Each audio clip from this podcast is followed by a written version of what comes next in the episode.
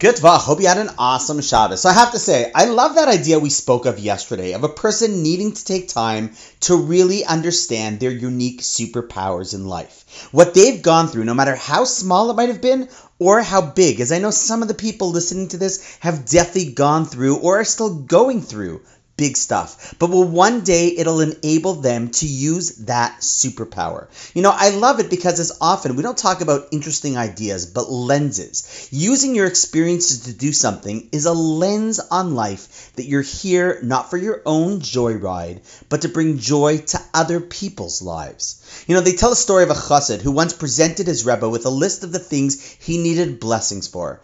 The Rebbe looked at the list, and then he looked at the chassid and said, I see you've given a tremendous amount of attention to what you need. Let me ask you, have you given equal attention to why you're needed?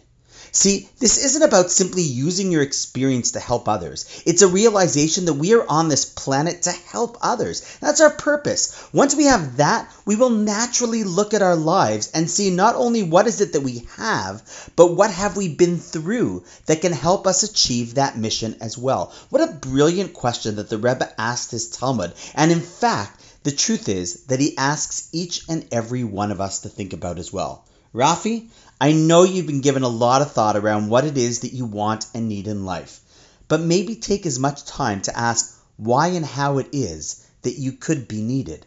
It's worth asking yourself this question periodically because, yes, if one goes to the bookstores, they will find expansive self help sections, but I have yet to see the help others section. That, my friends, is a great book that you and I need to author. And on that note, wishing you an awesome night, and I look forward to seeing you tomorrow.